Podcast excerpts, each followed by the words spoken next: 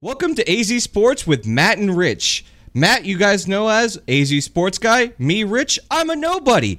Let's get right into this and just start recording this podcast. You act like I'm not a nobody. Well, you're somebody. I am uh, a nobody.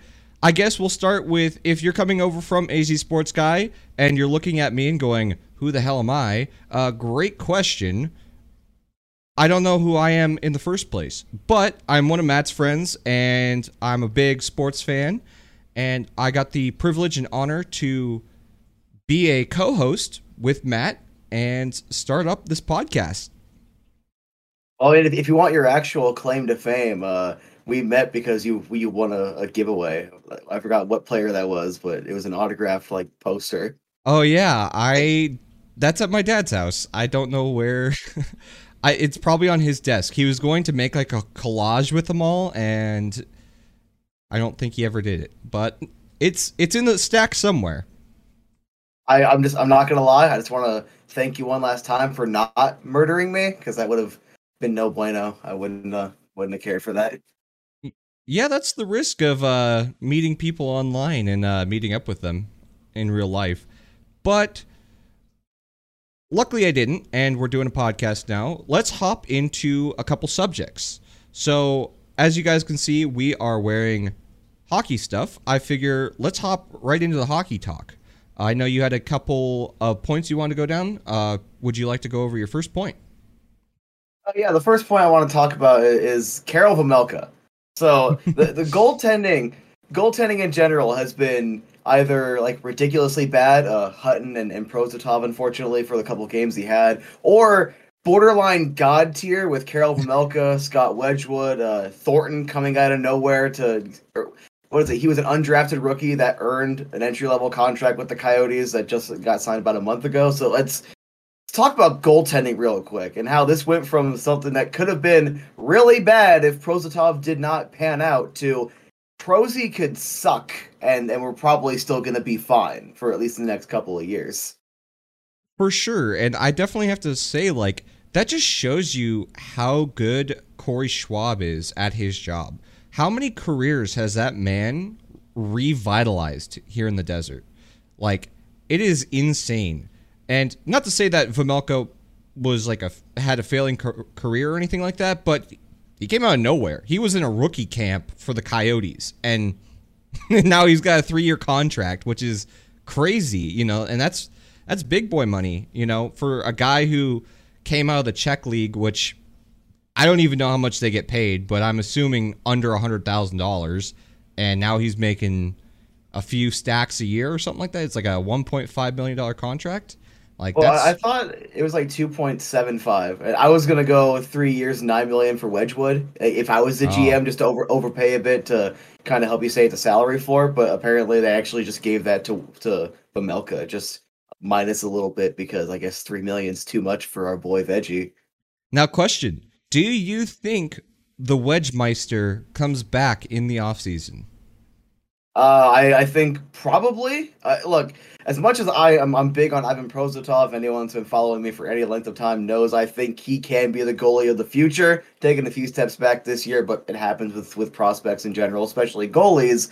But i- if he does not take that step going into next training camp that I was assuming he would to kind of steal that backup job, you're going to need another NHL level goaltender. Wedgewood played well here both times, being claimed for free off of waivers, both Mhm. times ending a terrible start to season. So y- you, you kind of need that as you can call him a lightning rod, you can call him good luck, you can call him common sense, but it, I honestly wouldn't be surprised if they find a way to bring him back. But if Dallas also can find a way to be semi-competitive and make it into the playoffs, they also might want to extend him because their goaltending situation's also a thing. Well, how many how many guys do they have under contract? That's the interesting thing to me that I look at. They've got Holtby, they've got Oettinger, and they've got uh, the third guy. They have already quite a few guys under contract, and I'm wondering now. Maybe they're up this season. I haven't gone in too much of a depth look about it, but it makes me w- wonder if if uh, you know they just don't have the spot for him right now. They do because of injuries, but if the spot's not there, you know, he could end up having to walk again. And with just how great of a personality he is, you need that around an organization right now that's going to be going through a couple tough years. You know, you're going to be at a small arena, which I do think will be fun, but you know, we don't know how that's going to look after year three. You know, you could kind of get tired of it as a, a player being like, oh, haha, we're the butt end of the joke. Every on ice, you know, altercation or spat is, oh, look at where you play, blah, blah, blah, blah, blah. You know, after three years of that, you kind of might get tired of it. So you need good personalities to keep the locker room settled and, you know, stable, that you're not just a train wreck emotionally. So I, I definitely think that he can provide that. He seems pretty battle hardened, I guess is the best way to explain it, after the career that he's had to uh, go through with being a, a waiver pickup, what, four or five times, I think? You know, he, yeah, for different teams, yeah. Yeah. So that's definitely a guy that you'd, you'd want to kind of keep around in your locker room. Yeah, I, I think that especially I, I kind of feel for him a little bit because at least from the way he was talking or the way it was kind of being reported on that he was talking that he wanted to have some sort of stability. And I know Galchenyuk, he kept his house here. He always loved it here. He said he wanted to come back here. Uh, there's always a possibility in a couple years for maybe Dvorak might want to come back. He kept his house here. So there's plenty of guys that like Arizona, like the market, like the weather, that would like this to be their stable home. I would not be surprised if Wedgewood even if he was a little bit bitter about it, which obviously I would understand, but he said, you know, hockey is a business. Uh, I wouldn't be surprised if his agent was taking calls or uh, if they already had some sort of under the under the counter agreement, kind of like with uh, Vermette, where you know what, we're gonna go let you compete, then just come back to us next off season. We'll give you some money. Yeah, and Vermette was able to win a cup, and if my memory serves me, with Chicago, he was able to like put up like three game-winning goals or something like that you know, that's the thing is you never know. And Wedgewood could be that guy where, you know, if Oettinger struggles and all of a sudden they're like, oh crap, and they go with Wedgewood, he could win a couple rounds or even a cup. I mean, it's not too far fetched to say that Dallas was in the, the finals, you know, two years ago with against Tampa Bay's first cup. Yeah, because yeah, they won. Was, that was their their Mickey Mouse Cup. Their Mickey Mouse Cup. Yeah, they were calling yeah. so I'd like to hop into another topic here. I, I sorry. Mm-hmm. Oh, well, sorry, you were cutting out there for a second. Oh, I, I was just gonna basically say that with Dallas's goaltending situation, I think Bishop's up at the end of the year because his career is done. Khudobin's also up at the end of the year. You have no idea what's going to go on with Holtby because they might not want another older, injury prone goaltender. Oettinger's probably going to take the reins of that starting job if, again, he maintains the form of what he's been doing. So it's still a, a possibility they might want to keep him, but I think that there's still a really good chance he ends up coming back to Arizona. Okay, for sure. And uh, so let's hop into another subject here.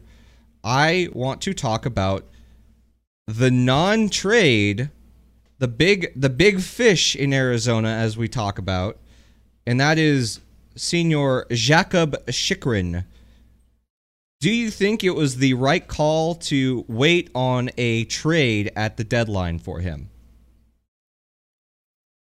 Uh, I have uh, two perspectives on this. As uh, if we're talking about purely if that hypothetical, ridiculous Florida offer was on the table, no. But since that hypothetical, ridiculous Florida offer was very likely not on the table, I think it's actually a really smart decision. Primarily because he can get a couple more games in, get a little more healthy, and especially you know you got contracts coming off the books. People are going to have more assets right there at the draft. That's when you're kind of you're planning your next steps, and you, you Chychrun is still a guy you can build around. I have reservations primarily because of, the two knee surgeries and how he's never played more than I think it's 63 games in a season. His only full season was that shortened 56 game season last year. So I have enough concerns where I'm like, if you can get that haul, do it.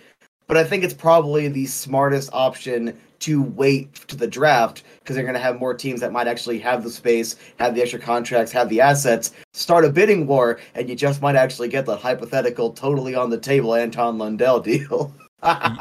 well, hey, Florida wins a cup, right? Like, let's say they win that cup. Do they look at bringing the hometown kid home, Boca Raton native, right? Bring him home and all you're giving up is you know a finished prospect that was playing on your third line. As you as we saw this deadline, they were able to pick up those third line assets for pretty good deals, and you know. You, you look at it and you go, oh man, he's the future. He's a future Barkov. You have a Barkov right now. Like, where's he going to sit? Is he just going to sit on your third line for five or six years? No. You know? So it it kind of makes sense, and they desperately need, not desperately, but you know, having a left-handed defenseman for them is a good option. Like they they, it, you know, it's not just like a oh let me cram him in on the you know, in their their lineup. It's no, he could absolutely play in uh, you know, top line minutes in Florida. Uh, so it makes a lot of sense to me that that could be a potential future. Another thing I wanted to reiterate on was with that knee injury, uh, it wasn't just uh, two knee surgery, two knee surgeries on the same knee. It was a knee surgery on each knee. So that is scary for me. And I've heard a lot of people say, "Oh, uh, you know, sports medicine has come a long way." Um, he was young when it happened, but for every inkling that I've seen, like knee injuries you know, reduce the likelihood of you having a long and prosperous career. Uh, we see that with just so many. I mean, even just you know, other sports and stuff like that. You see that there's a knee injury, and some guys just come back and they're not the same. Luckily, he's been okay the past nine games before he got injured again. Um, that could be because of a difference from you know coaching and stuff like that. Uh, maybe disgruntledness because we do know that he was uh, had a very large friendship with Christian Dvorak, and when Christian Dvorak was left in the offseason uh, from that trade, you know, that could have really messed with him morally speaking. Well, on top of that, if you noticed, that was kind of around when the Chychrun's no longer untouchable rumor started happening, which at the time I dismissed, but also said there's a possibility because that Instagram post where he was clearly publicly upset about the trade, that could have started some sort of rift. You could have the guy saying, "Look, I don't want to spend uh, these specific years of my career playing for this team." I, I, don't really listen to what certain pundits, like for example John Gambadoro, say, but even someone like him saying he doesn't think Chychrun wants to be here, I think there might you, you can't have that much smoke and no fire whatsoever. So it just mm-hmm. you look at a lot of that. You look at just how sluggish he was to start this season. That mm-hmm. one run before he got re-injured, he was playing borderline phenomenal, almost exactly like he was the previous season. I don't know yep. if it was just gearing up for the deadline. A lot of guys do that. I don't know if it was just him finally hitting that stride, but uh, yeah, with with Chychrun, that could have started something, and especially with those knee injuries. Look, even if he could have a long and prosperous career, that those knee injuries could be the difference in the long term between him being a career, you know, top pairing defenseman and fitting in somewhere on the second and third pairing, not being as explosive. And when that contract's up, especially because of the Carlson and Doughty contracts, I don't necessarily want to be paying if he if you're seeing what you're seeing right now. I don't necessarily want to have a ten million dollar a year contract on the books for Chychrun. So if you can sell high, and to just be specific about what I was talking about, the specific rumor was Spencer Knight, Anton Lundell, and two first, which is ridiculous. And I wouldn't have given that a second thought if, if that was a real offer. I would have said you can have them and like half of our equipment. You, you can have some Arby's gift cards or something. Just thank you, thank you for a top goaltending prospect at a future center. And, and just to uh, just to point out there, uh, with Florida, they are a very big contender. Those firsts are not nearly as valued as uh, you know somebody who's more rebuilding. I want to point that out because I think a lot of people miss that. If Florida is you know their first round picks 28 plus in multiple drafts, it's not nearly as valuable as a top 15 first overall or sorry uh, first round pick. So you know keep that in mind before everybody goes to first what? Like that's crazy. Well, we, now we can look at the Tampa deal with Brandon Hagel, and they got two firsts out of that one. Now that was an amazing cap. That's why they did it. They had to for, you know, cap control. Um, but at the same deal, Chychrun's on a pretty good cap. If he's a Norris caliber D man on a pretty good cap, Now we see whether that two first pick, you know, uh, could be uh, in the equation. I don't know how I feel about it. I love Chick, but if we see him go at the draft and we see him maybe go to a team, I think like LA, and maybe get a, a high pick from them and maybe like a Turcotte. I don't think we're gonna get a Brandt Clarke, but if Brandt Clarke's name is thrown out there, that's a real nice asset. Um, overall, I think that I think something does happen at the deadline. I think something happens.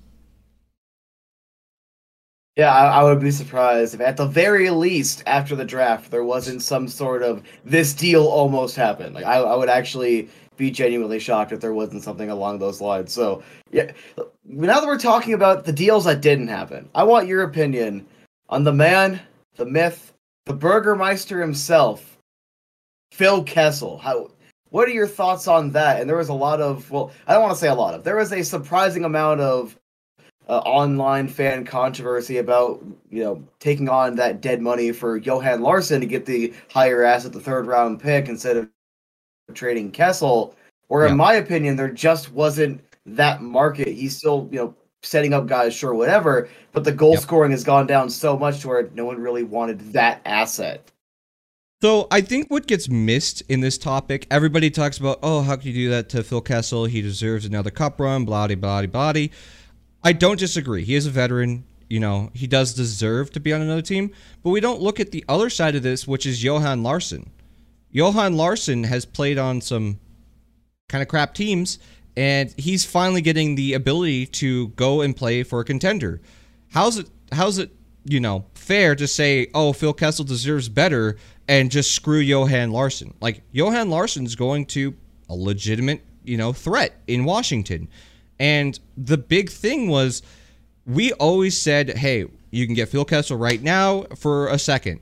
Halfway through the season, hey, you can get Phil Kessel now for a third, right? His play didn't help that. Obviously, not scoring goals, you know, being a sniper, uh, definitely hurts your your uh, you know what you can get traded for.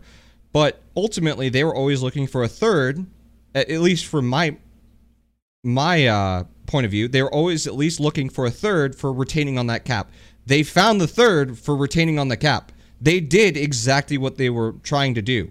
Yeah, it sucks that Phil didn't get moved, but at the same time, everybody knew he was available all season. Everybody knew that they were willing to retain 50% all season. Nothing happened. And we saw that call come out pretty late at the deadline uh, for Johan Larsson. I'm assuming Nobody entertained the thought, and Bill Armstrong went, Well, crap, I got to do something with that retainment slot. So he retained on Johan Larsson. I don't think it was like a, oh, uh, Nashville was calling, but, you know, the retainment slot was just, it was filled, so they were screwed. I'm assuming he was talking very depth with everybody and was like, hey, if you want this retainment slot, you need to do it soon, or else I'm making this trade with Washington. Nobody entertained the thought, so he made the he pulled the trigger on the deal with Johan Larsson. I think if anything, that just shows how good of a GM that Armstrong is. Because when you're looking at, I completely agree. There, we've known pretty much. I'm assuming these trade talks had to have started at least in the off season. But when it came out towards the start of the season that Kessel actually requested a trade before the previous season, this mm-hmm. has to have been talked about for quite some time to get you know Kessel out of here.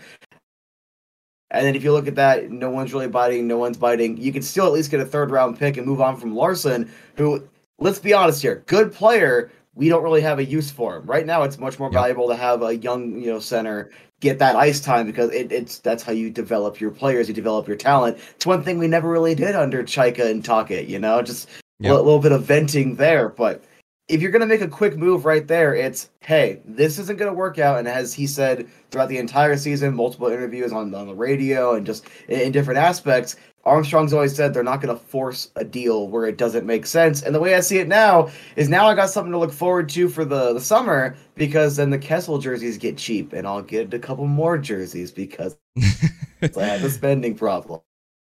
True, very true.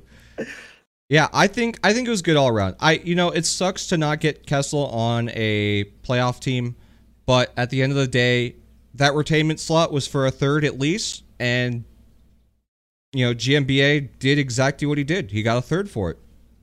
Sorry, you know that's business. You know you don't just get to complain and go to a you know playoff team and for nothing. You know you still you still want something. There's a reason why we paid a second for McBain. Oh, we could have waited until the offseason when he became a free agent. You know, no, you do the right thing. Hey, Minnesota, we're going to pay you a second for us to try to get the rights to to sign this guy. You know, it, it's doing proper business, and you know, it's funny because we see a lot of like the, oh, the Coyotes are shady off off business. You know, they don't pay people. It's like okay, but in sports, they've been you know doing the the right thing in that sense of trying to acquire assets and not be super shady about getting those assets. I actually really want to talk about McBain. That's actually a, a pretty good little segue. See what you did there. What GMBA did right there is they did the hard work, you know, throughout the offseason, throughout the season, trying to gain those assets. And one thing that is it's I guess it's the best it's the best mirage in all of sports is how valuable assets are, draft picks and whatnot, and if you can turn them into players right now. Because sometimes you get let's just say Anthony Beauvilliers and you get other guys, you know, Conor Garland's later in drafts or in second rounds. Sometimes you end up getting nobody or you get Brandon Gormley and Mark Visentin with first round picks. Brendan Perlini. Right there, you have a young kid. oh my god, Perlini could have been so good. I I'll, I'll leave it in the past. I'll just leave it in the past. But right there, it's hey, we had these second round picks. This is the worst of our second round picks that we're going to be moving on from. This guy, Jack McBain, he does not want to sign with Minnesota because of how much he's going to have to compete for ice time, which wouldn't be beneficial for him in the long run. So, if you're looking at that just from his business perspective, he wants the maximum amount of opportunity so he can make money, obviously. So, you know that kid's going to be motivated coming in the next year. I would hope that after 50 or so games, if it works out, you extend him between three and five years, whatever that cap hit would be. But yep. right there, you're, hey, this kid, he's ready to play now. He's playing well at the college level. Uh, I don't remember if he was the one that played at the Olympics or not. I think he, I think him and Smith both did, but I'll, I'll fact check that. I don't know about. But I don't know about this Smith, kid's playing well right did. now. So it's like this kid's playing well right now. This second round pick could be nothing. It could be a Conor Garland type player. It could be Mark Visentin. So you get that mm. guy right now because Minnesota wanted to, obviously to, to retain him. You had, I think it was Montreal that was in on that. The Coyotes outbid Montreal, the good old Canadian boys. They outbid the state of hockey. All right, look, you could say whatever you want about the Coyotes. They at the very least did smart business, managed that asset properly, and at the very least, let's say McBain said straight up says, "I don't want to be here after the you know around the deadline." That's still going to be a talented player. You could still probably flip for at least another second round pick and say, "If "We tried," and you just neutral on your asset worst case scenarios. I think that was also really smart thinking on the on the part of gmba being like hey this, we need more center depth. We need more young talented players. This kid's probably going to be ready next year. Let's do it. Let's get it done. Yeah and um i definitely think that you know giving the worst of your seconds is really awesome. And then on top of that um i think montreal let me go check real quick. Okay, so Montreal has a conditional second with uh, the Oilers. I don't know if that's able to be flipped, but you know, it was either give up Montreal's second or give up. Uh, I don't even remember what second we gave to them. It was you know uh, the worst. It was the one we got in the OEL trade. Okay, yeah, that's right. and so like I'm assuming that Montreal wasn't willing to give up their pick because it could be 34, right? And that is something that they're probably unwilling to digest with. But I want to say, I don't think that um, it wasn't a case of them not willing to part ways with it because uh, we had an interview on, I think it was AZ Sports, uh, not AZ Sports, uh, Bally Sports um, it was either there or maybe it was uh, the Coyotes themselves that did it. But he was interviewed and he was talking about how he actually went to places and then contacted his agent said, "Yeah, I want to be here." So, that has me thinking he probably went to Montreal. He probably went there and went, "This is what I'm looking at." You know, and then he came here and saw all the opportunity that he had in Arizona, all the future assets that we're going to have in next year's or well this upcoming draft with was it now seven assets in the first two rounds? You know, it's ridiculous, and also we have some solid assets in the in the next draft too. I think 2023. Mm-hmm. They got some assets. They own the second round for like the next two years. It mm-hmm. belongs mm-hmm. to Arizona. yeah, and and Bill Armstrong even was uh even talked about it in that that interview where he said, "Hey, look, we don't have a building. It's not going to be pretty, right, to play here for right now, but the future is bright." And for everybody, all you Canadian people, if you're listening, Tempe is booming. Okay? They're putting billion dollar project, billion dollar project, billion dollar project along the Tempe River or whatever you call it, the Tempe Lake. Okay? It's Tempe Town this, Lake this is a massive asset. Okay. That's the reason why Arizona is not going to lose their hockey team unless it is no this this we can't put a building here. We can't put a building here. We can't put a building here. You're only playing a college arena. Then they'll get moved to Houston. Only then. Okay. I know that you I'm I'm sorry here. I'm I'm I'm I'm spunked up because I've had to battle with so many Canadians about this. We have the biggest market that is booming right now. It is insane. TSMC, which is the, the Taiwanese semiconductor manufacturing plant, is building a mile by mile plant here in Arizona. It's up ne- next to uh, Lake Pleasant. I got to see it. They have like 21 cranes working on that project. It is a massive project you're going to be seeing more and more businesses fleeing out of California and coming to here to Arizona because tax reasons, it's a lot better here. You are going to have so many assets here in Arizona to make a profitable team, to have people who have six figure incomes to go regularly spend on, you know, a sports team. It is booming. And because of the woes from 2007 when the stock market crashed, you know, this team has been in purgatory since then, essentially, and they're finally like pushing that sludge out and making their way there. And I'm I'm seeing nothing but good things. Well, I mean, it's been. I, I think it's funny you use the the term sludge because it ain't pretty coming out. Because Mm-mm. when something is filled with sludge, you're pushing sludge out. So it's of course it's gonna look bad on the way out. But I think I really couldn't have said that better myself. Uh, I'm not sure how much. I'm 99% sure all this is publicly available, but I did get this from sources that are people that directly involved with this stuff. Uh, if you look at any of those big, nice office buildings that are surrounding uh, ASU, their facilities, their their uh, their their I, I don't know why I, I complexes and, stadium's name. Yeah, complexes and, and Sun Devil Stadium. I don't know why I forgot that. I apologize, but all of that that land owned by ASU. Businesses have paid ASU to put those buildings up. Mm-hmm. All right. One that I know of is that State Farm building. They paid for construction. They're paying ASU to be there, and ASU's gonna own it. Like they well, they already do. But if State Farm leaves, ASU just either converts it to something else or lets someone else move in. Like, especially mm-hmm. with with the Coyotes paying up front and getting into bed with ASU. I can tell you right now, that is the equivalent. All right, that is the equivalent of getting a nice fancy relationship with the casinos out in Vegas.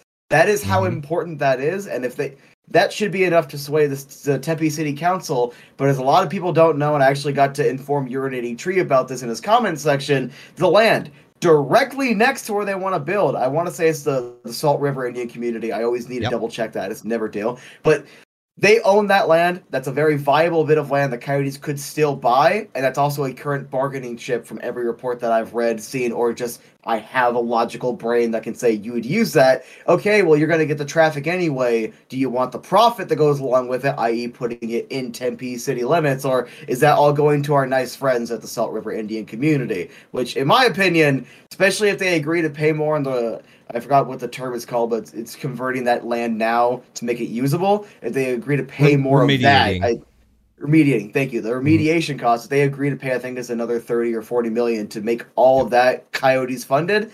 I, I don't see the city of Tempe saying no unless there's like a massive scandal that involves like degeneracy in children, which I don't think there is with this organization as bad as things have been. So you have to like mold it in order to really push the agenda that this has no chance of going through. This is such a realistic possibility, and I, I guess fine.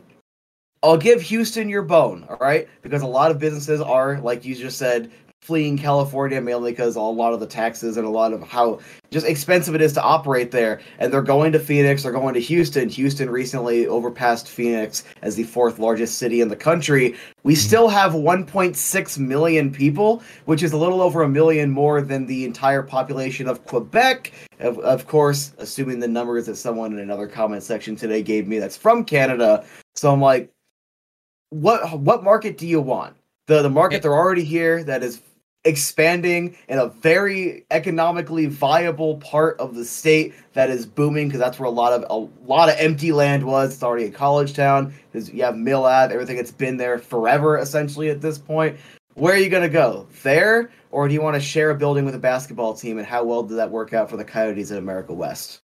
Yeah, and another thing that I see from Canadians is, oh, why didn't they just go to uh, the Footprint Center, which is America West that you were talking about? Why don't they just go to the footprint center? It is not viable. You do not know what you're talking about. Like the sight lines are bad, if, and they redid it.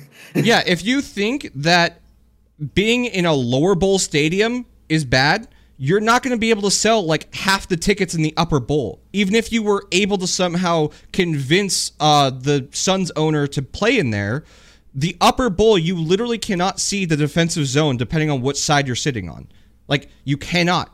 It, it is literally like blue line, the the stanchion of the upper bowl. You cannot see the bottom part. So, like, it is not viable to be there. I don't even know if they have the ice equipment to be there. So there's that too. They may have just I heard conflicting got... reports. Craig Morgan said they completely removed it, but Disney on Ice still operates there. So I don't know if it was completely removed or if they just kind of scaled back on functionality. But honestly, in my opinion, it would be better to just go to the Veterans Memorial Coliseum, the Madhouse on McDowell. And even then, me and my brother in law were joking that I want all these nice drunk Canadians getting stabbed on their way out. So it's probably just better to go to Tempe and play for 5,000 people. Also, yeah. because they use an ammonia based system, they'd have to redo that anyway. Just put that money towards being in Tempe and just schmooze up the people that own everything over there. Yeah, for sure. And um, uh, the the Disney on the Ice thing, I want to point out, uh, you mm-hmm. can have ice inside a building as long as there is no sun uh, overlapping it, and as long as you keep the building cold. I think you can have ice um, in temperatures upwards to seventy degrees uh, as long as there's no sun on it uh, before it'll start melting. So yeah, something interesting about that. That's why uh, the reason I know this is because that's why air, the Coyotes have been pushing so hard to try to get an outdoor game uh, because uh, in the right conditions, we can actually support ice here in Arizona uh, for an outdoor game. You can put it in the ballpark stadium and have everything closed up, and you'll be able to at least host it for you know six hours or whatever before the ice will eventually start to give way.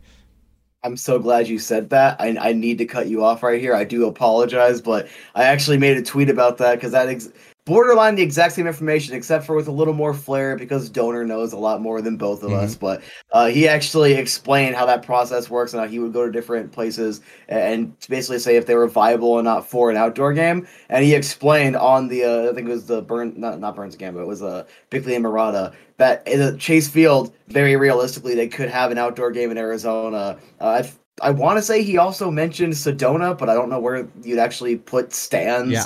to have people up there. But he did yeah. say, uh, for some reason, he brought up humidity. I always saw Arizona as a dry heat. I know it does get humid certain times, but he brought up humidity. He brought up, uh, you know, you can have the sun on the ice, but it just depends on how long and also the temperature and how cold you can keep the actual ice surface. And he, he got way more technical with it, but yeah, he basically confirmed Arizona, despite what people might think, which I've heard dumb takes like one YouTube channel saying Arizona having the worst ice surface makes sense because they're in the desert. I've heard Yeah. that is an actual legit brain dead Yeah. take I have heard where I'm like, you do know it's inside of a building, right? It, it, Yeah, Whatever. it- However- it's a it's a building made in 2003. It's gonna get bad. You know, go go to the Joe, or sorry, not the Joe. Um, the was SAP Arena or oh, whatever. San Jose, the, the San, San Jose one. Center? It's awful because it's old. The building is old. The Arizona, where they play currently in Gila River Arena, it's an older building. It is below the list of buildings that have been remodeled. It's made. It was made in 2003. Okay, this is why the ice surface is not very good. We had pipes literally burst at concerts because the uh, the the uh, arena is old.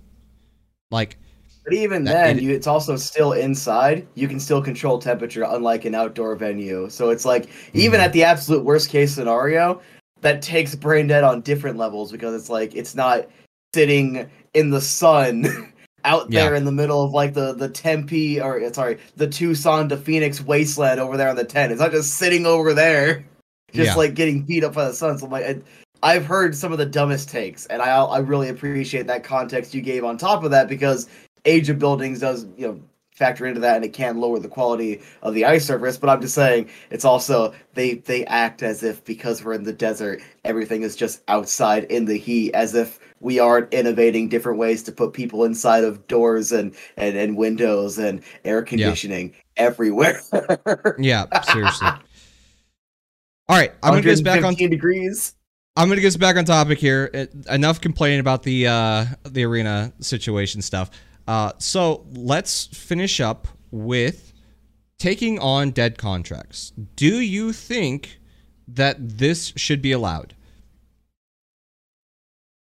Ah, all right. I I don't want to just shoot out hot takes. I feel like that's not very productive, but I feel like grabbing that extra contract, I, I feel like LTIR as a whole, something like that, should only be reserved for guys that aren't gonna play for at least to me 60 plus games, like they're not gonna play the majority of the season. So mm-hmm. it's like that contract still being there, still on the books, getting passed around. I'm like, I feel like that should be allowed. The better conversation should be should LTIR be allowed to to exist the way it is, where guys miss I think it's what two months or it's supposed to be at least a month plus, and they go on LTIR. Yeah. So it's like I think it should just be reworked to it should be a minimum of like 55 games you're gonna miss, or like 70 percent of a season, or whatever the the math adds up to. Because I feel like it LTIR as a concept is fine if it's literally we sign this guy, all right? He's injured. We're not going to get to use him whatsoever. You can go replace him, but not. Hey, he, this guy's injured for a month. I want to replace him for the rest of the year. I Yeah. I, I find that concept to be really stupid, and I also feel like there should be like separate tiers of buyouts where if a guy's on LTIR, like his career is done, take a guy like uh, I think Bryan Little, uh, his contract he's done, or was it Bolland? Was that, the, was that the last one we picked up? Him or Uh, Datsu? We had a couple of those guys. Yeah, yeah. We had Datsyuk Pronger, uh, Hossa, Bolland. Those were some of the big names. Uh, unfortunately, Bryan Little will never play for the Coyotes. He took a uh, puck to the head and unfortunately suffered a concussion and I think something having to do with his ear. He had to have a surgery for. Um, Was it kind of like Kurt Sauer? I forgot he he had a head injury, and I don't I don't remember how it was described because I was a big fan of his, and my dad, uh, you know, kind of knew him personally. I got to talk to him a good handful of times. It was something like his inner ear, and it messed with his balance, and messed with kind of how like your hand-eye coordination. I think is is it a very similar. I, I think I think so. Don't quote me on this, but I think so. I think he had something to do with his entire like eardrum had separated, and he had to get surgery uh, for it. Anyways, let's not keep on the grim subject here. You know, you know. Sorry, Bryan Little, for your situation. You are an awesome hockey player. I loved watching you, and uh, congratulations on being a Coyote alumni. What, uh, I need to do a video uh, to just plug my channel because I guess I'm doing that now. I need to do a video about the all-time Coyotes legends that like we Never need to make a a team game. and see how good they could have been. That they never played a game. I'm talking Datsyuk, I'm talking Pronger, I'm talking Bullet, I'm all these guys, and just see like what kind of team we can make up. that would be funny. So the reason I bring this up is because we see it over, uh, you know, a few hundred miles away in Vegas. They're essentially circumventing the cap by putting people in LTIR. I disagree with a lot of people. I think a lot of people go, "Oh, that's BS uh, for doing that." Uh, the reason I disagree is because I'd be a hypocrite to say otherwise. As a Coyotes fan, I think that taking on LTIR caps to hit the cap floor is a good thing for uh, an organization. One, because you get garbage contracts off of good teams, which makes them even better. Uh, it's all about recycling, right? When you're in a hard cap league like this, you have you have to recycle. It, it is what it is. I do think that uh, you you can eventually see better models. Uh, people throwing out there the baseball model, the luxury tax. I don't like that. As we saw with the very more controversial tweets coming out uh, like a week ago, the Dodgers are paying like 230 million dollars for their their organization. The Baltimore Orioles are paying 20 million. You know that is insane. The difference is literally 10x. That cannot happen. You need teams to be con- uh, competitive. I could see something like basketball where if they were drafted to your team, you can pay extra to keep them onto your team and go over the cap because uh, you drafted them. I like that model. I think that makes a lot of sense uh, for all the crybaby Leaf fans out there. It would allow them to go over the cap because you know they will. Uh, that'll allow Marner, Matthews, Nylander that allow them to go over that that cap and allow them to get better ass, uh, better talent on their teams. Uh, as for where we are currently in today's league, I think that uh, the stealing people's players are never going to return and putting them on bad teams for assets. I think it's good for the bad teams because they get assets that can turn into something serious. Uh, the, to speak about the Bryan Little uh, deal, we got a player named Nathan Smith who's playing out of Minnesota State, I believe, who their team just hit the uh, Final Four yesterday. Uh, and Nathan Smith had the only goal in that game. It was a 1 0 win, and he picked up the garbage in front off of a rebound and scored it. Uh, these assets you would never see on Arizona if it wasn't for cannibalizing bad deals. Uh, it is what it is. It's an ugly side of the business where there's some scumminess there, like we saw with Tampa a couple years back. Nikita Kucherov conveniently, you know, is off of LTIR the second they make the playoffs. But, you know, it is what it is. But even then, I feel like I, I feel like both of our points of view were represented there in a way that wouldn't be contradictory whatsoever. Because what you're talking about is those contracts are still around; they were still signed. Guys still got to get paid. But those are mm-hmm. also guys that are not going to play again. So that wouldn't kind of write how I defined it. Whereas the however you want you want to call it all right whatever you know colorful term you want to use for it but when it's a guy is gonna miss a month or you know, that thing with Nikita Kucherov where pretty much you knew he was healthy for at least the last let's say two to three weeks but because uh, you couldn't go over the cap throughout the regular season you had to wait until the playoffs it's still one of those things where if a guy can play they should be back on your lineup and then another contract should just be terminated because that's the actual penalty when you go over the cap is the contract that caused you to go over the cap can be terminated by the league just doesn't exist anymore so it's like i, I don't i feel like that should be that happy medium of LTIR should exist for guys that aren't going, like actually not going to play, not guys that are going to conveniently come back in time for the playoffs, not guys that are going to miss a month, but guys that I, are they're done. I agree with you completely, actually, with that. I think that LTIR, share, LTIR should be redone in a sense that it is for players who are long term. We're talking out for the season. It doesn't have to be your Bryan Littles. It can be Dmitrij Jaskin here on uh, the Coyotes. Sustained an injury like nine nine games into the, the season, not coming back till next year, right? Connor Timmins, um, exact same thing. He had what yeah. four games or five games, and was it was it a knee injury out yeah. for the year? just immediately.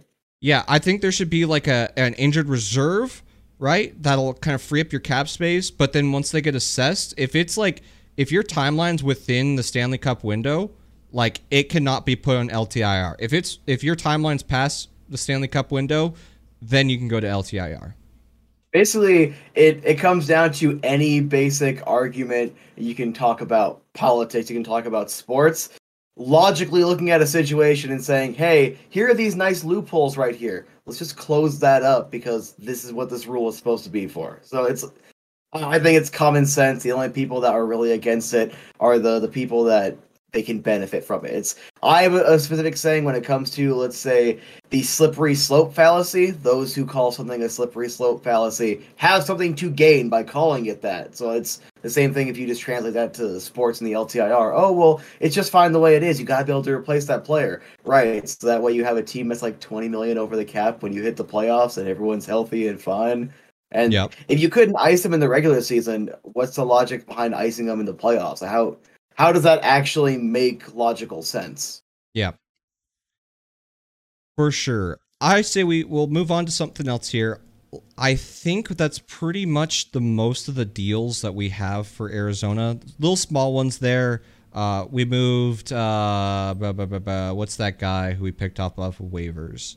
Uh, Nash. Riley Nash. We moved him back to Tampa. He was originally uh, waived by Tampa. They get to go back. Remember, this organization hates people and hates being terrible, but we are nice enough to literally send a guy back to uh, his original team that he left. You know, to for him to pursue a Stanley Cup. But you know, our team's terrible. How dare us do you know do uh, homie hookups? Let's Right. talk about the salt real quick. I guess before I move on, I, I have to talk about that Toronto salt with uh, Oh, it was Sateri, the, the Harri waiver claim. Sateri. Yep.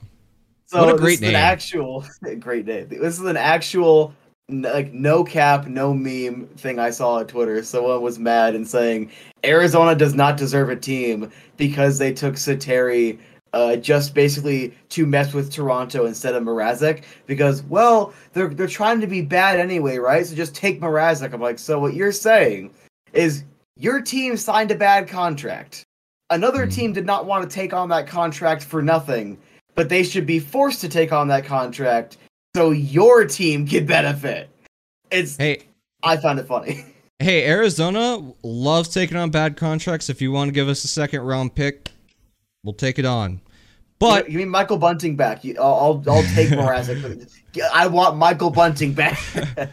hey, I will say it is sad to see him go, but he served his time, uh, you know, diligently down the A, and uh, there's the reason that rule exists because if contracts just constantly slid and slid and slid, they would never be able to make the NHL and do what Bunting's doing. So I'm super happy to see what he's doing.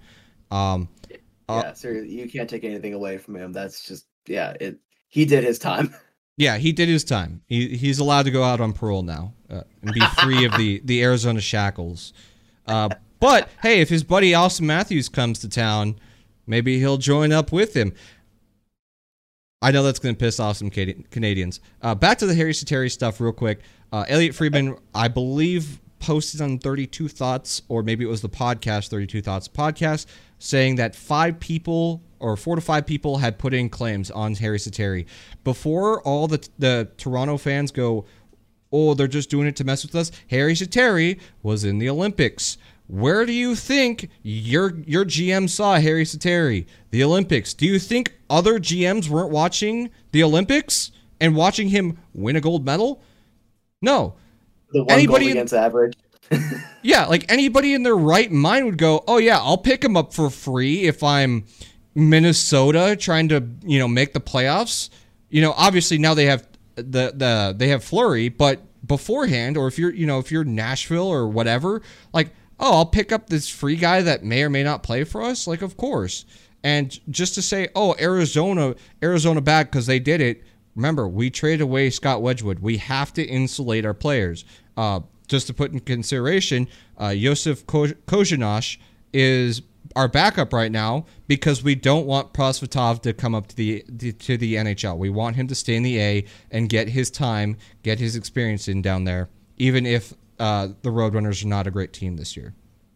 Honestly, I I- know this might just be one of those things where I'm super attached to Prosy. I would have loved just him to get like a 10 game stretch to end this season. You see it all the time with forwards. You see it with like Clayton Keller, Peter Mueller, all those guys at the very end of of uh, what would be like their pre rookie season, like get a little bit of a stretch. I would just like a, a pressure free, you know, 10 games or so for for Prosy to come up and get a shot, just because I kind of feel like he's gonna turn into an Adin Hill where his numbers after that rookie year are just never going to be good at the AHL level, but they come to the NHL and you give them some time, I think they'll be much better. But at the same Yeah. time, I'm also uh, kind of a hopeless optimist when it comes to Kyle Bianco and uh, and Ivan Prosvetov, especially.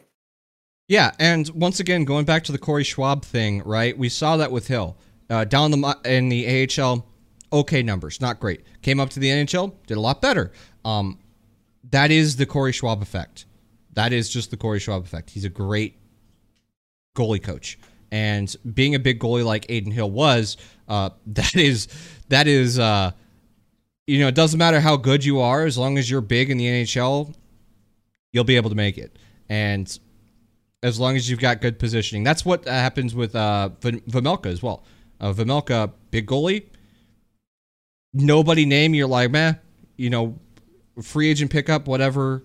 And he's now a three year, con- you know, he now has a three year contract because of learning positioning and how important it is to the position, uh, thanks to Corey Schwab. Basically, eat your veggies, kid. Eat your Just- veggies. eat your veggies. Yes. The Vegmeister get definitely is eating all the veggies, especially with that three year contract. Three All right. years, one point, or yeah, two point seven five, whatever it is. Uh, anything else hockey related that you want to talk about? Oh, I, I can go on for days. I I, I want to, you know, I, I want I- Josh Stone to get a game this year. I, you know, I, I would have loved, even though I know it's a little unrealistic, because I think this is Colin Thiessen, but used to play for ASU. Immediately goes down to Tucson in his second game as a goal and an assist, so he got a bit of a, a Tucson ASU connection there. Johnny Walker, who, if you want a TLDR, was like the Clayton Keller of ASU. And I mean, like Clayton Keller a few years ago, kind of overrated, but he can put up some good numbers, like that version of Clayton Keller. Uh, so I would have liked just, hey, uh, our team's not very good right now. We're injury riddled. Let's get some former ASU guys, throw them out there. Just why not? Because I like chaos and stupidity. And I think we're going to see the, a lot of that from uh, Bill Armstrong. We're going to see a lot of college, you know, signings. I, not a lot. Let me clarify. Unless they're like, oh, I don't want to play for Arizona, and they leave, like uh, Nathan Smith could potentially do. Um, I don't think that's the case. Uh, because, and the reason I say this before a lot of people go, oh, why would Nathan Smith sign there? Uh, he would just leave and go in the offseason to become a free agent. Uh, Bill Armstrong specifically said that he contacted uh, Nathan Smith before he made the trade to talk to him about it. And after the trade, uh, he talked to Nathan Smith once again, and Nathan Smith said specifically that he was really excited to play here. He's really excited to become a Coyote, which is something you don't say if you're about to become a free agent in the offseason. Like, you just tell the team, hey, I'm not interested, like Jack McBain did with Minnesota. Say, hey, you know, thank you for trying to pick me up, but I'm going to explore my options. And that's not what Nathan Smith said. He said, hey, I'm glad that you guys picked me up. I'm interested to take this opportunity, which is points all the signs to me that he's going to probably get a contract once uh the four, once he's done with his Frozen Four um, tournament. I'm pretty sure once the actual college season starts, you have to wait until your college season's over to sign, because that's what. Yes. At the very least, that's what happened with uh with McBain. I don't know why. I don't know why I couldn't remember his name for a second. I don't know. I don't know if you have to wait for your season to be over, but the second you put pink, uh, uh, ink to paper with a NHL contract, you are no longer eligible to be in the NCAA. Uh, you are gone. You're not allowed to be Yeah. there anymore. Uh, Because you're no of- longer like student athlete or amateur or whatever, Yeah. whatever it is. yeah. So But, the um, second second you sign a pro career, you are no longer allowed to be in NCAA. I actually forgot the point I was gonna make. Sorry, I didn't mean to interrupt you there. oh no, I I was just trying to get it in because uh, I sometimes you forget, so I'm like, oh, I could throw it in there real real quick. But uh, yeah, no, I I think God, there's a lot to look forward to uh, with the Coyotes right now. I there we go. For a lot of people that don't know their history, because a lot of people kept also saying they this team should move back to Quebec, which confused me because I don't think they know which team moved to Phoenix in the first place. Uh, Yeah. They're getting some Blake Wheeler vibes, but Blake Wheeler said he wasn't gonna he wasn't gonna sign on the draft, whereas these guys are like, yeah, no, I'll sign here, and the moves would not have been made without that. What benefit do they get if they just want to walk in free agency anyway? It would basically be they would have to dislike the Coyotes organization or think it's funny, and that could also hurt their reputations. Like, no matter how there's a lot of things. I, I've said it. I think two or three other issues we talked about. You have to twist a lot of things there to make it make sense. That oh Yeah. yeah, he would say he wants to be here just to not sign here. Yeah, it doesn't make any sense. He if he doesn't want to sign here and he doesn't want to sign in uh that was Winnipeg where he was previously, he would just tell them. He would just be like, "No, I'm not interested. I'm going to try my options in free agency." So, it makes no sense to me why he wouldn't uh, entertain the thought of signing a contract with Arizona. And Plus all that that just valuable ice time. yeah, well, no one else can offer him that. yeah, you, so you get value. Oh my goodness, sorry. I'm watching the Pittsburgh game. They've now scored 11 goals on Detroit. Oh my god! I thought Yeah. Detroit was supposed to be good. Uh, Is Nettie in goal? I don't even know. They I don't know. I'm I'm I'm just looking at the scoreboard. I'm scoreboard watching. Anyways, um, back back from my ADHD trip there. Um yeah, I see Nathan Smith playing some career here, but that once again shows the narrative that like everybody tries to dump on Arizona and oh, why would you play in a 5,000 seat arena? Oh, you- you're going to go from the ice den in Scottsdale and then you're going to walk across the parking lot to go work out. Wow, how unprofessional. Uh, blah, blah, blah, blah, blah, blah, blah, blah. But notice once again, they're getting contracts done. They're getting people signed. Like, why is this? Because everybody wants to live in Arizona. Hence why Galchenyuk didn't sell his house. Hence why Dvorak didn't sell his house because they realize that Arizona is a nice place to live. When you don't have to walk out into negative 20 degrees Celsius to go work out every every six o'clock in the morning every single day, it's pretty damn nice. You know, you deal with the on ice problems and hope that they get hammered out because the off ice stuff is incredible. Arizona is incredible. Low taxes, right? That's the the biz nasty the biz nasty talk there, right? Low low taxes, low taxes. You get, you know, more money by just playing in Arizona. You have more opportunity by playing in Arizona. You have a great lifestyle. All the huge just things to do scene here. Like we've got insane bar community. We have insane gaming community. If you're, uh, you know, a um, a, somebody who likes to participate in gambling and stuff like that, like th- there's just massive, you know, scenes here that make you want to stay and make you enjoy life here. And uh, yeah, so the the whole narrative of like just oh they won't be able to get anybody like Bill Armstrong once again showing why that's not the case with those two college athletes, which are pretty good assets. They are they look they look NHL ready from everything that I'm saying. But even then, it there's a couple of things there. I guess just to kind of try to try to alley oop on, on that point. There is first and foremost, I, I saw one tweet go out and it almost immediately like aged like like just milk in the sun. Where it's like, oh, they only have four NHL level forwards. They had to specify that because there's other any like prospects and whatnot, Michelli and them that they didn't want to Mhm. count with with that. But hey, how, Yeah. I wonder how they're gonna get guys to sign here and. They they are still an NHL franchise. You can make all the memes. You I've made memes before. Whenever they announce the ASU thing, I was like, oh, you know, it's actually fitting as they're working their way on the ice to being an NHL level team. They can do the same with their building. I I made that joke too because it's funny, especially when we're being self aware. But they're still an NHL level team, NHL contract, NHL money, NHL ice time, ice time that no one else can afford to give you because we are still like in the basement. We're okay. Who's going to be part of? Who's going to be the Mikkel Boedker, the the Martin Hanzal? Who's going to be these next big core pieces? We need to give you some ice time. We need to figure that out. So you're always going to have that. And then another thing. I'm a very, very simple man. I think you've known me well uh, long enough to know that I'm uh, keeping things simple. These people just don't know how temporary facilities work, how construction works. They are trying to finalize the deal with Tempe. Why would you spend a bunch of unnecessary money, which could tie up money and assets you want to put into that Tempe arena, you know, into temporary solutions right now, immediately get it constructed when there is still that small level of uncertainty? You got to deal with A, B, and C first.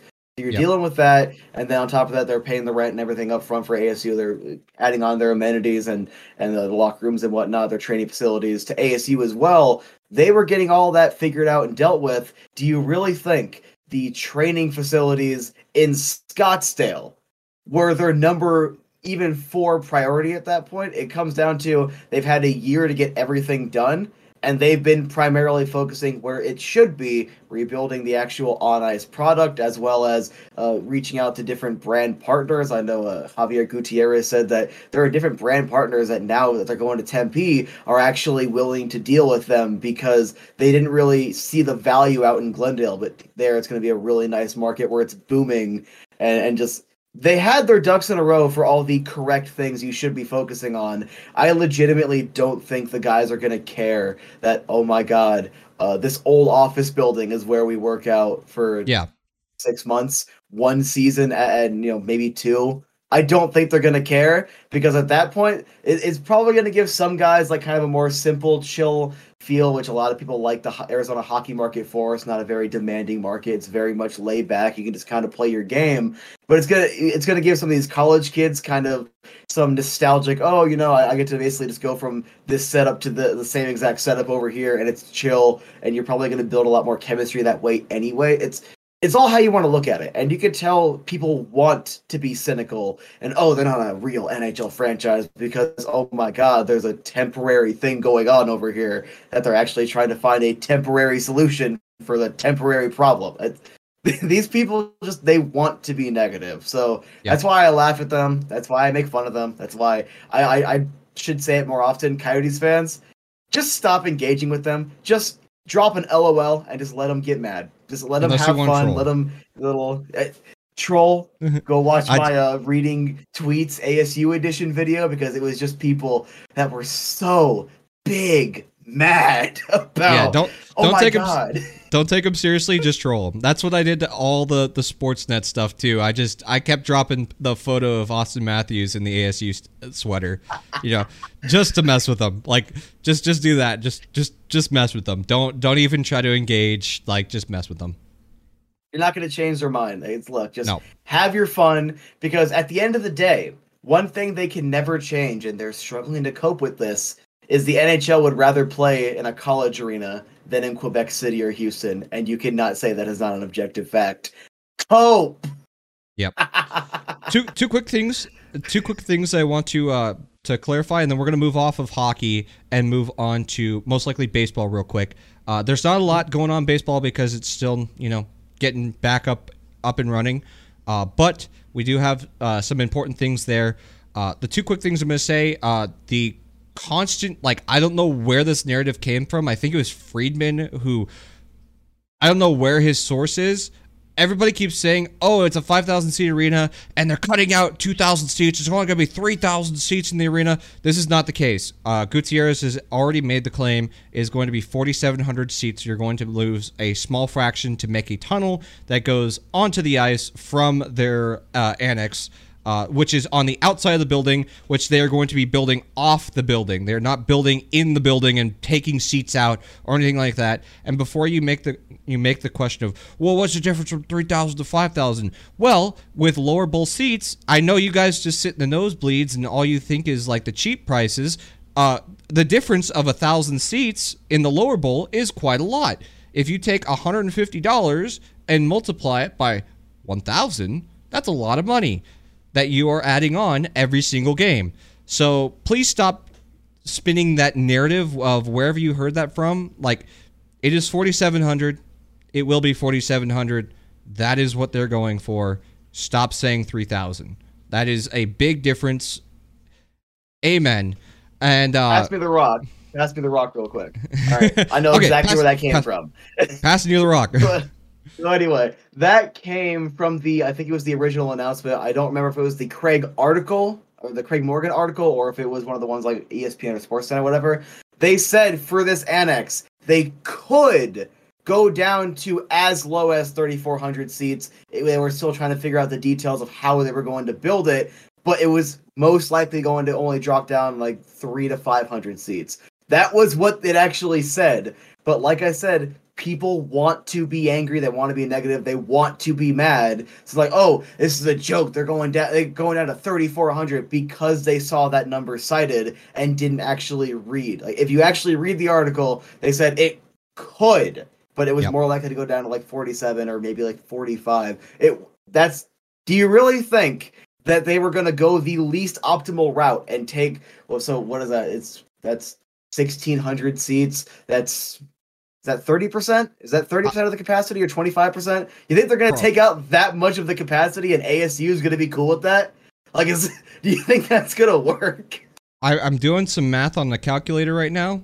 So 1600 times 150 if you sold the seats for 150, that's $240,000 that you're taking away every single game by taking out those seats. So and yeah, Gutierrez already said the tickets are going to be. Uh, they're going to keep a student section, which hopefully, if uh, if my wife kept her ASU ID, I'll get to go to a couple games and not have to spend an arm and a leg. But uh, they're going to keep that section, but everything else because it's all premium seating. It's I Yeah. I remember where your tickets were that that game you invited me to. It's about 13 rows, so they are all premium seats. They're going to be, uh, I think, a little bit above league average. He said on his uh, his Newsmakers Week interview at 98.7 FM, where he said they're all going to be, I think it's between 130 and like 160, if not a little bit more. And he, he even had to come out and say, look, we're not trying to forget about our about our fans that usually buy the Upper Bowl tickets. Just this is the reality of how we're going to have to make this work for the next couple of years. Yeah. That's why they're saying we don't really see much of a financial like they're they're not anticipating a huge loss from going to Gila to this because more advertising dollars, higher ticket prices. They will sell out every night. They average over 11,000, and this is one of the worst seasons in franchise history, and they're on the threat of moving again. Yes, objectively, they could still move. They could be announced in a week. All right, I will give Mhm. you that. There's your objective, you know, disclaimer. But they all of that negativity plus the Katie Strang articles that for the most part were not were not even like properly sourced. It was just a source says, and I hate when people take those as fact. It's literally I can go ask my dad right now, what do you think about uh, KFC, and he can say, oh, they crap in the chicken. Oh, a source said they crap in their chicken. It's, Yep. That's how easy it is to do that. Well- that it, it's misleading. It's it's Yeah. hundred percent misleading. I'm so glad you brought up the Katie Strang thing because that's ex- actually exactly what my second point was going to be about. Was uh, people were talking about? I saw this on, I think it was Steve Dangle or one of those ones, uh, one of the Oh, Canadians God. ones, where they're just like, "How does the numbers, Mason? What are the numbers mean?"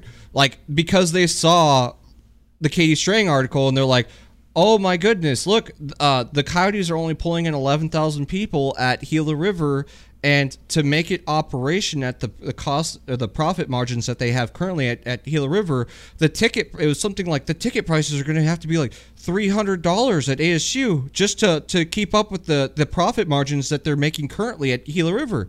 Okay, what they don't talk about is the model that you're putting on there is the operational costs of Gila River.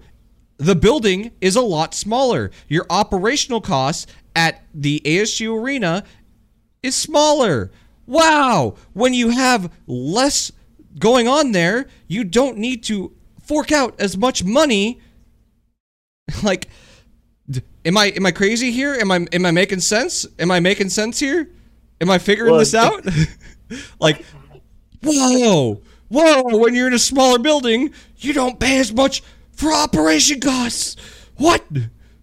I Black was actually gonna loop back around to that, like to properly elaborate that again because I touched on it, and then like you just you took me touching on that and said, "Nah, give me the rock," and just dunked it.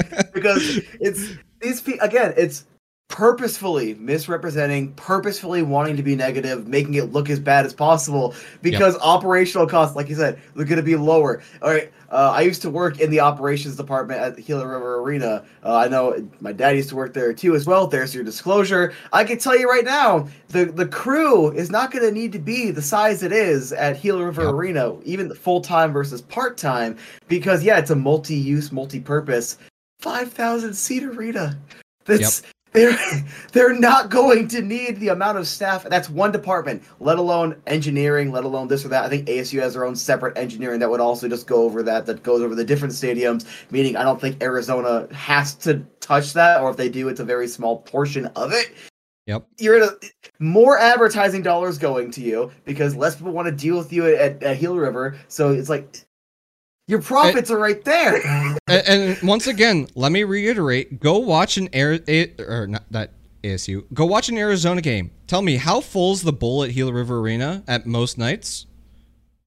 Right? When you see eleven thousand people coming up to these games at Gila River Arena, More times than not, it's the upper bowl. Prices are a lot cheaper in the upper bowl. This is all premium seating. It's all lower bowl seats. If you're telling me that you have a $40 nosebleed seat versus the person that's down below paying $150, right? What's the math on that? That's a 5x profit on that, you know, on a, on an individual seat?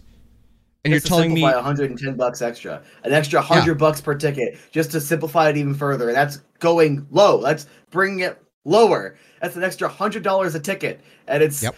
oh they won't even fill this arena. Eleven thousand out of I think for hockey with standing room only I think it's like a little over seventeen, but for standard hockey it should be about sixteen five at Gila River Arena. They are averaging eleven thousand. Again, I, I need to reiterate one of the worst seasons in history. Nobody thought they were going to be good. Loui Eriksson was the highlight because we all laughed at that acquisition. yeah, it was a good meme. Just to give you an idea, I love that meme by the way. That was the best Mhm. three hundred dollars I ever spent on a jersey. But, but it's just these people are so disingenuous and like I used to like Yep. Steve Dangle, but then he's like going off on just to TLDR the rant. Obviously, full disclosure, it's a paraphrase. They're not a real team. Uh, you know, t- you know. No, wait, wait, wait, wait, junior wait. teams make better. Wait, wait. there you go. I got it for you. Ju- junior teams have higher have higher uh, attendance. I Uh, could are go down and is that go down the, the road and I'll watch an OHL game with more, more capacity. Yes, we know. We know. It's temporary. It's So what's the ticket price? It, I I got temporary. it was like two years ago, two or three years ago. I, that's how long ago it was. I got a beanie and three tickets to the Tucson Roadrunners. I still have eighteen dollars on my account, by the way, for one ticket. All right. So yeah, I think the, the that convention center holds like I think it's just a little over or a little under ten thousand. Oh, so basic numbers. So they, they're gonna lose money. Tucson makes more than Arizona. No, that's not how that works because the different levels of competition, also the different varying prices. The tickets I got for like 18, 20, 25 a piece are essentially a little bit worse than what the ASU seats are going to be because they're a little higher up, more rows, obviously. But just basic math, junior level teams, except for maybe playoffs, I don't know how it would work there, but just a regular season junior AHL, you are not. You are not generating $160 on average because that's the average for an NHL ticket. It- yeah. That's what You that's what you pay to to go watch Sidney if you argue Crosby. You know. It- it- it's Like- so oh, it's they can average more people. They're not averaging more money. they are Yeah. just not. So, sorry, this is probably going to be a long episode. We got a lot of stuff that we're going to talk off of our chest here because of Arizona hockey that we've been we've been bundling up. All right, so next episodes will be a little bit more mixed with our content. That's not just only hockey. Um, I have one more thing to say, and once again, people go back to that Katie Strang article and how she talks about how they operate their AHL team too, and oh, they're doing the same thing down the AHL. The reason why they were in kind of a dispute with their payments once again down there is they felt like they're being taken advantage of. Just like how they were feeling in glendale. The reason why they didn't pay wasn't because they didn't have the money. The reason why is it's called a negotiation tactic. They thought that they could sit out on payments make them come back to the board and go okay we want our payments. Let's work out a two three year deal at gila river arena it's a calculation. They failed on it. They went quickly, shortly thereafter, went, okay, we're going to go to ASU. The same thing is happening down at the TCC, Tucson Convention Center. They were promised that they were going to get in arena upgrades. If you've ever been to the TCC, I like it down in Tucson. It's in a great area, actually, the TCC. It's right downtown. They refixed uh, the Tucson downtown area. It's actually a lot better. It was it was real rough 10 years ago. Nowadays, it's, But a lot better. Nice now. It's Yeah, good. It's nice and now. It's basically mini thing- Phoenix. Yeah, it is. It's like a micro Phoenix, and Mm-hmm. the the reason uh, that they've been having disputes, and Mr. Gutierrez even said this while they were talking about. I think he was getting interviewed about the ASU arena.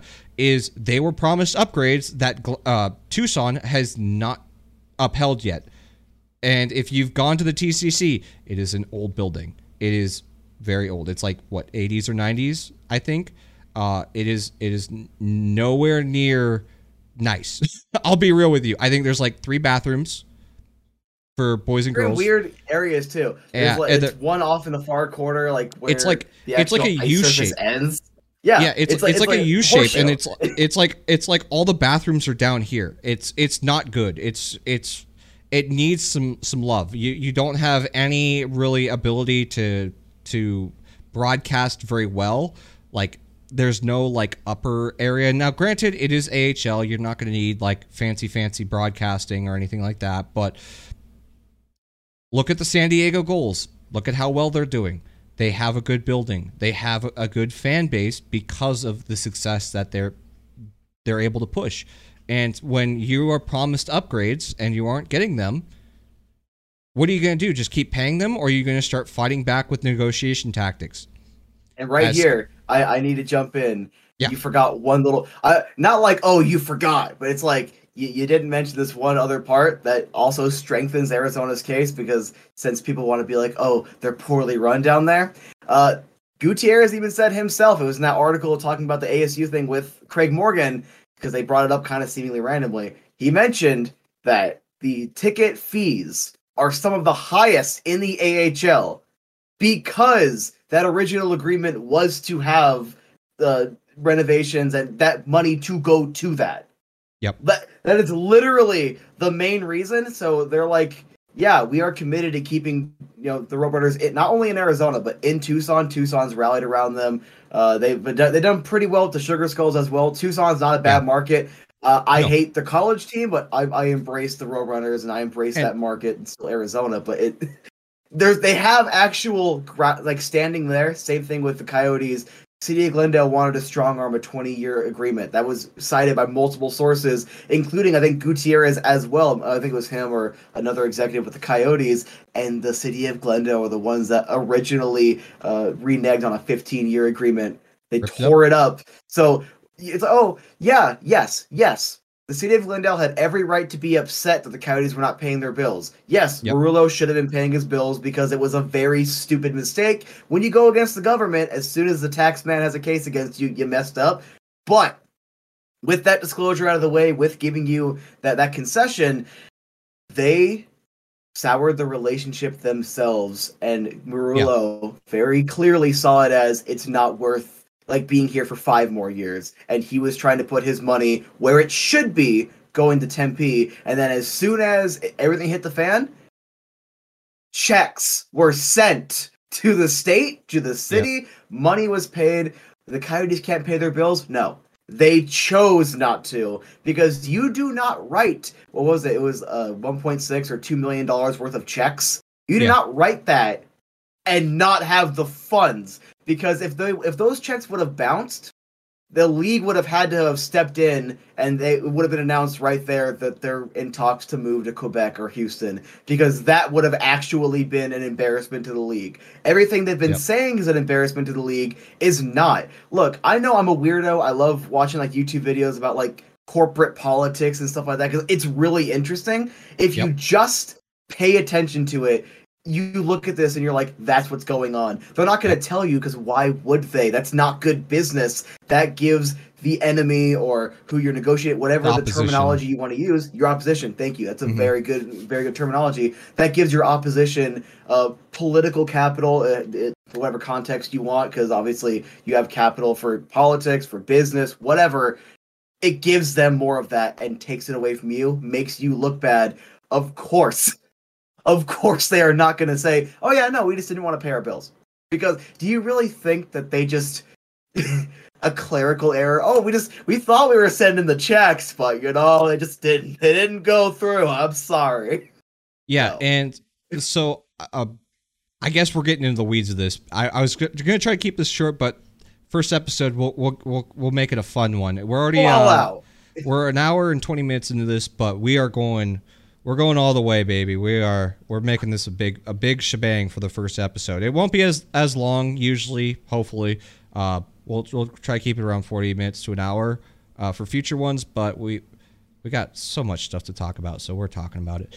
Um I want to talk about the financials of the Coyotes real quick because that's another argument everybody always tries to make against them. Um, I don't think it was a clerical error with that. That was a negotiation tactic, and that is damn well why they did not pay Glendale was it was a negotiation tactic that got foiled because Glendale immediately ran over to Katie Strang and started crying.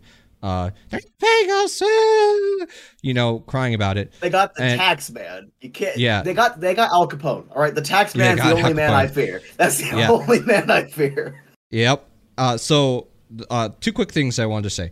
Uh, back in the middle of the lockdown, uh, they did not pay bonuses to players like I think it was Derek Stepan and maybe another couple other people. Um, And per diems I as well. do- per diems. per diems. Okay. It could have been legitimately that he didn't have the money, right? Because remember, this is a man who has $15 billion in assets. That is not money. It's not like he has that money lying around. That is assets. And when your assets are not making you money because you're in the middle of a lockdown, it makes it really hard. When also all those assets are locked down. Nobody's going to the casino in Reno to go gamble when you're in the middle of the lockdown.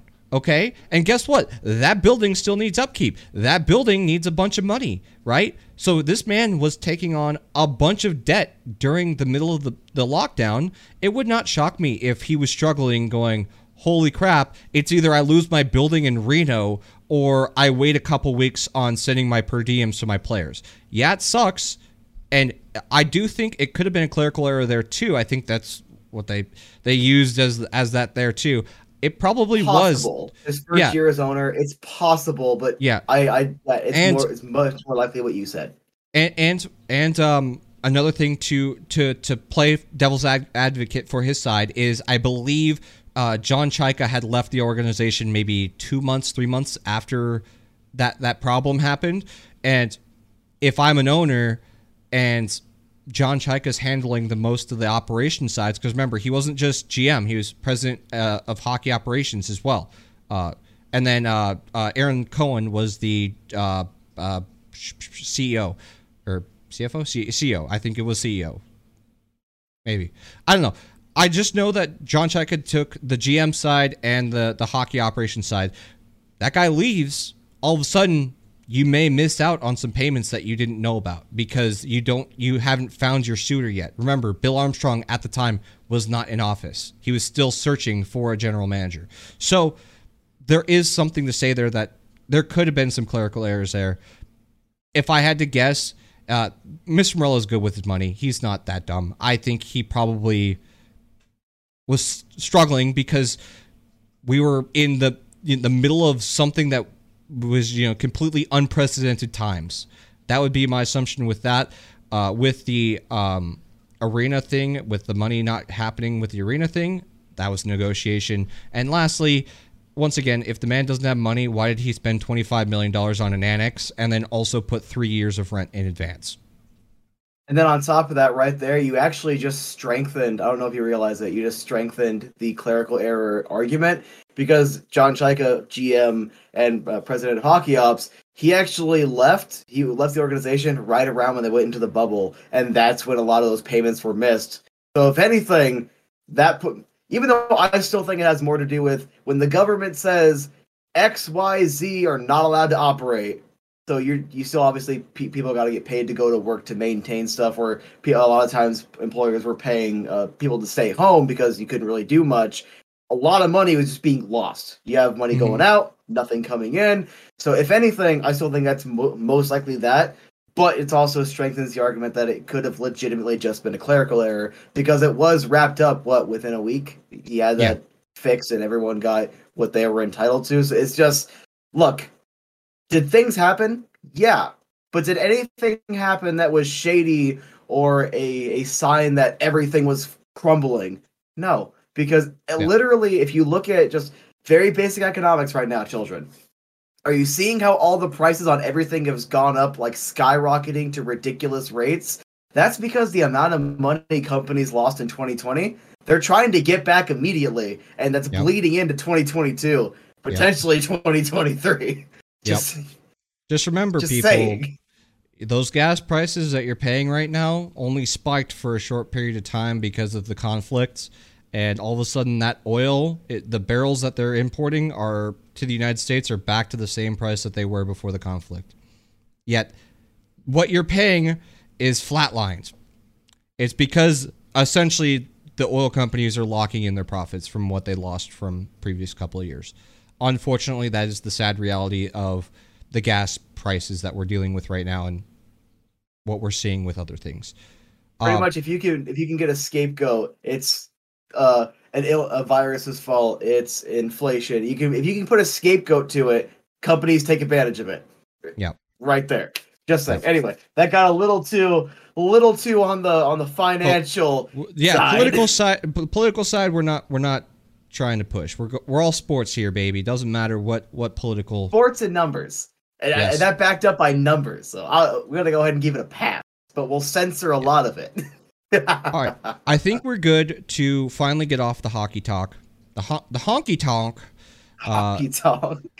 let's get into uh baseball Ketel Marte looking at potential extensions do you what, what are your thoughts on this i think this is for me myself good do it Um, uh, not you, but a different Richard on Twitter. I actually kind of agree with his mindset, so I'll just paraphrase what he said. That's probably going to be the first like universally liked move that the D-backs could do to kind of rally the fans back and show them there is something. Like they're they're they're going to do something. They're trying to get Yeah. their team back on track because the the rumor is it'll be a five year deal. It'll take him till he's thirty three. Uh, please put him back at second base. I didn't think he was doing that bad at center field until I saw some of the advanced numbers. I'm not going to pretend I understand them, but when people that are talking about them and presenting them like they do understand them are saying this means bad, put him back at second base. Uh, I think what Varsho plays catcher in center field. You have people that can go play in the field, so it's, replace that, put him back at second base, give him that extension. You need to have a franchise face. Look, uh, I know the era that I grew up in was a little weird because I, I liked uh, Eric Byrnes and Stephen Drew, but I really couldn't tell you who the actual face was supposed to be at that point. But if you want people to rally around, you got to have a Paul Goldschmidt, a Devin Yep. Booker, uh, a Shane Doan. You got you have to have a lightning rod. You have to have someone to say we know this guy isn't going anywhere. So I think that that would be good.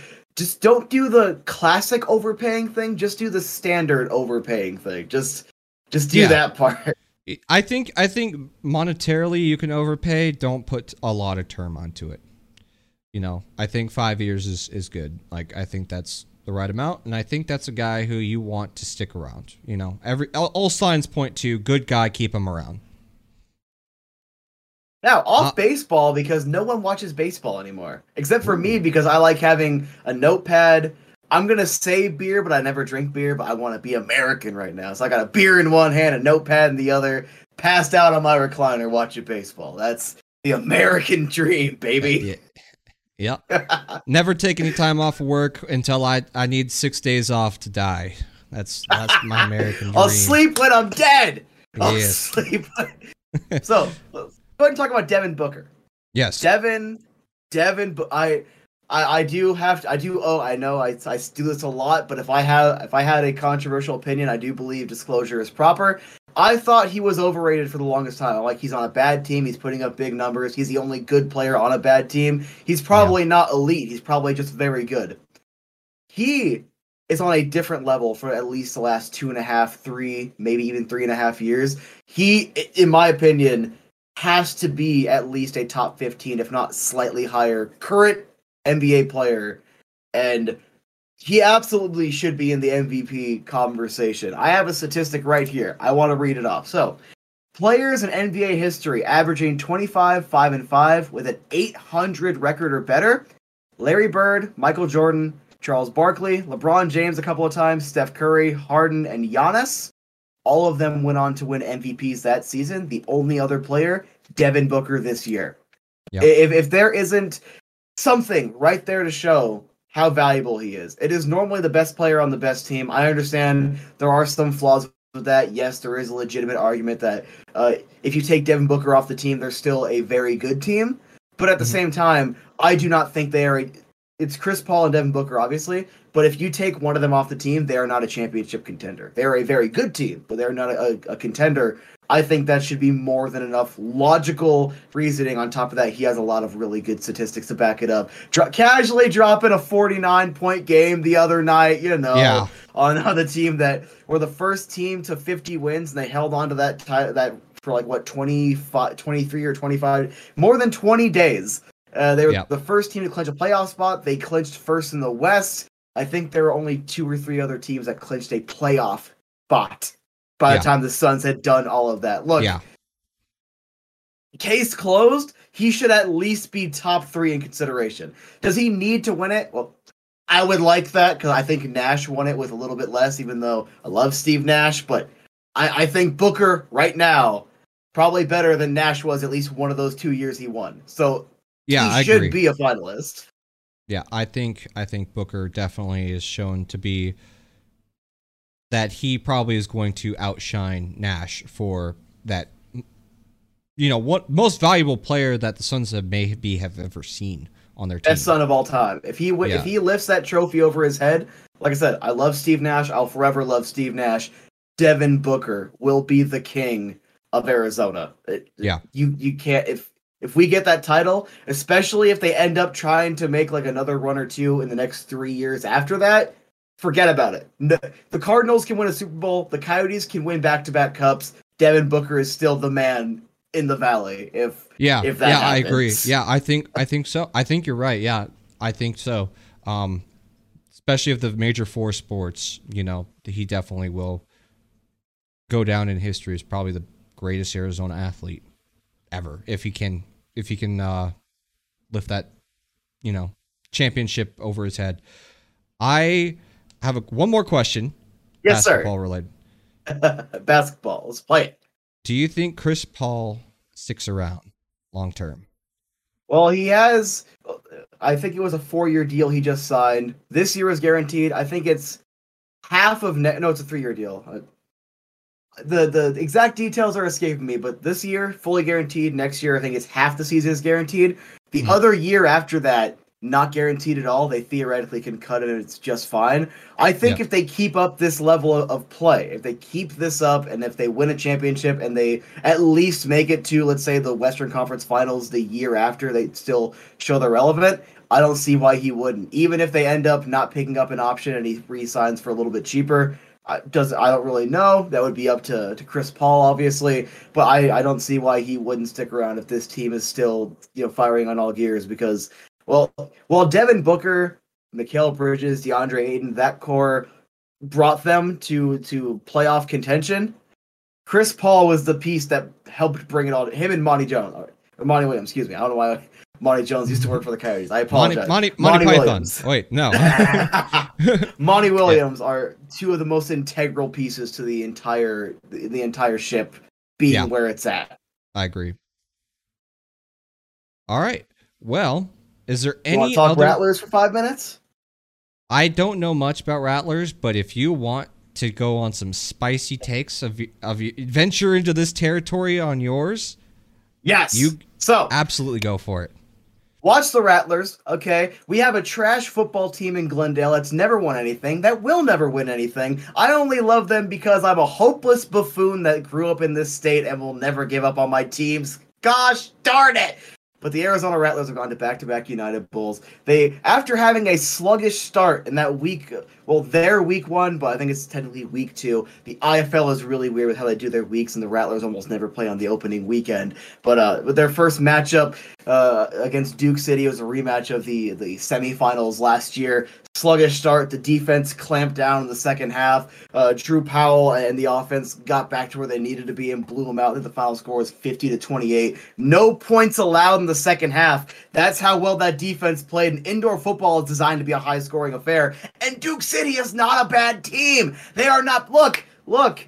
I really need to confirm if Dan Bickley's story is true that back in the 90s or whatever it was, the Rattlers advertised if you want to watch playoff football, you watch us. All right, but I'm gonna go ahead and say that's head headcanon because if you want to watch playoff football, if you want to watch an actual MVP candidate quarterback, because Drew Powell won the league MVP last year, by the by, if you want to watch actual elite level football, go down to the footprint center you enter that snake pit you you buy whatever stupid merchandise there are and and you just you get down with this football team. Why are we not talking more about this i i, I like talk get down there. It's one of the most unique experiences. People say it about hockey all the time. Live, it's a different beast. All right. My first ever game, I think it was around 2012 when they were in the middle, actually starting, excuse me, starting their three-peat dynasty with uh, the Latin Laser, Nick Davila, Tyson Poots, Maurice Purify, all the all those wonderful offensive players. When they were starting that,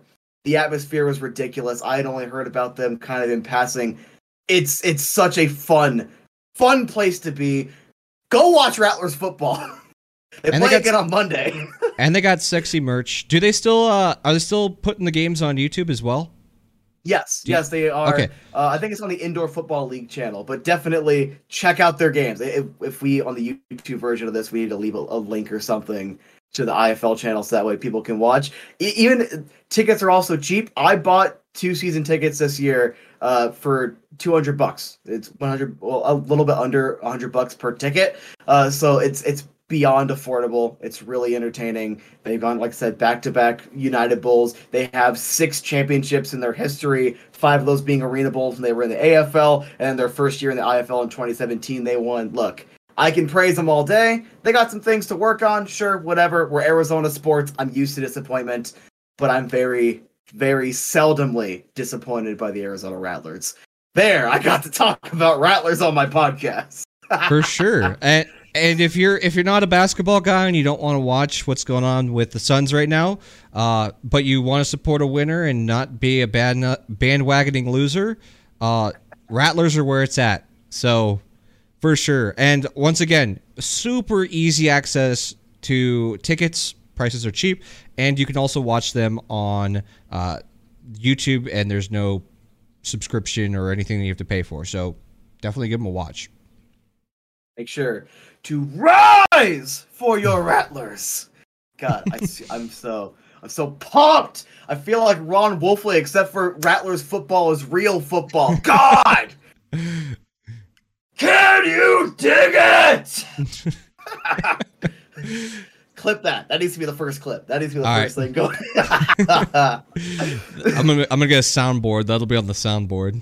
ah, I'm the Ron Wolfley of indoor football.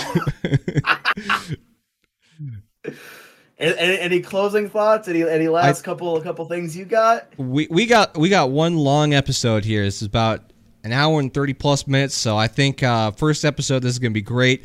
We'll try to get some clips out for uh, you know, shortened sections of what we talk about on this podcast onto the YouTube channel. Overall, I think we had a great discussion. Maybe a little bit long on the Coyote side, but we're it, it's going to be a little Coyotes weighted on this podcast. It won't be as weighted as it was uh, today, but we, we, we had we had a lot to get off our chests, specifically with uh, with uh, the the people north of the border, the the top hat of America. We we need to discuss some things with them. But pretty uh, much the best way to describe it. Go to my YouTube channel, AZ Sports Guy. If you want to kind of get, it's going to be a little little more well balanced than that. But if you want to kind of get an idea for where the balance is at versus like D-backs baseball, uh, Arizona Coyotes hockey. Go look at that and the, what videos I make, how many about different sports, and that's kind of gonna generally translate over here. Mainly because we're primarily hockey guys, and I don't care if you're not a hardcore baseball fan. You can't tell me sitting down for an afternoon with a beer in your hand and just relaxing at a ballpark is not a fun afternoon. Like we're gonna Beautiful talk some lines. D-backs. Beautiful sight lines. Buildings getting a little old, but uh, beautiful, beautiful I love I love going to baseball stadiums. They have incredible feeling to them when you get to sit down in that seat and just see the grand structure that you get to, to you know look at and say this is this is premier North American sports. It's a tear to your eye. Uh, it's just, mm. ah, it's hard to describe. I'll never be as hardcore into baseball as I am into hockey. I, I will live and breathe hockey. Ask my wife the amount of times I've come home from work and just gone right in here to work on hockey related content. But baseball is like a close second because man, just relaxing. It's just yeah, it's peace. It is just bliss. Unless your team's down by six runs and you're like, you know what? I think yeah. it's okay to go home and uh, yeah. I'll, I'll, go play yeah. Skyrim for the thirty seventh time no need to no need to stand for the stretch because I'll be already home, baby. all right, all right. It's been long enough. I'm pretty sure I've sweat right. through my hockey jersey right here. All right. Well, thank you so much for watching, everybody.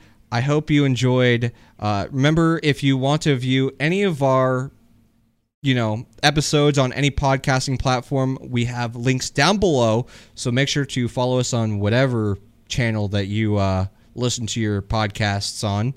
Uh, give us a like and a follow. We're a small channel, but we're we got big goals, big ambitions, Big hearts. Got, got big big, hearts. big old hearts. That that beat for losing sports teams, but we love it. We love it. All right. See you guys later. My name is AZ Sports Guy, and I have a small, small erection.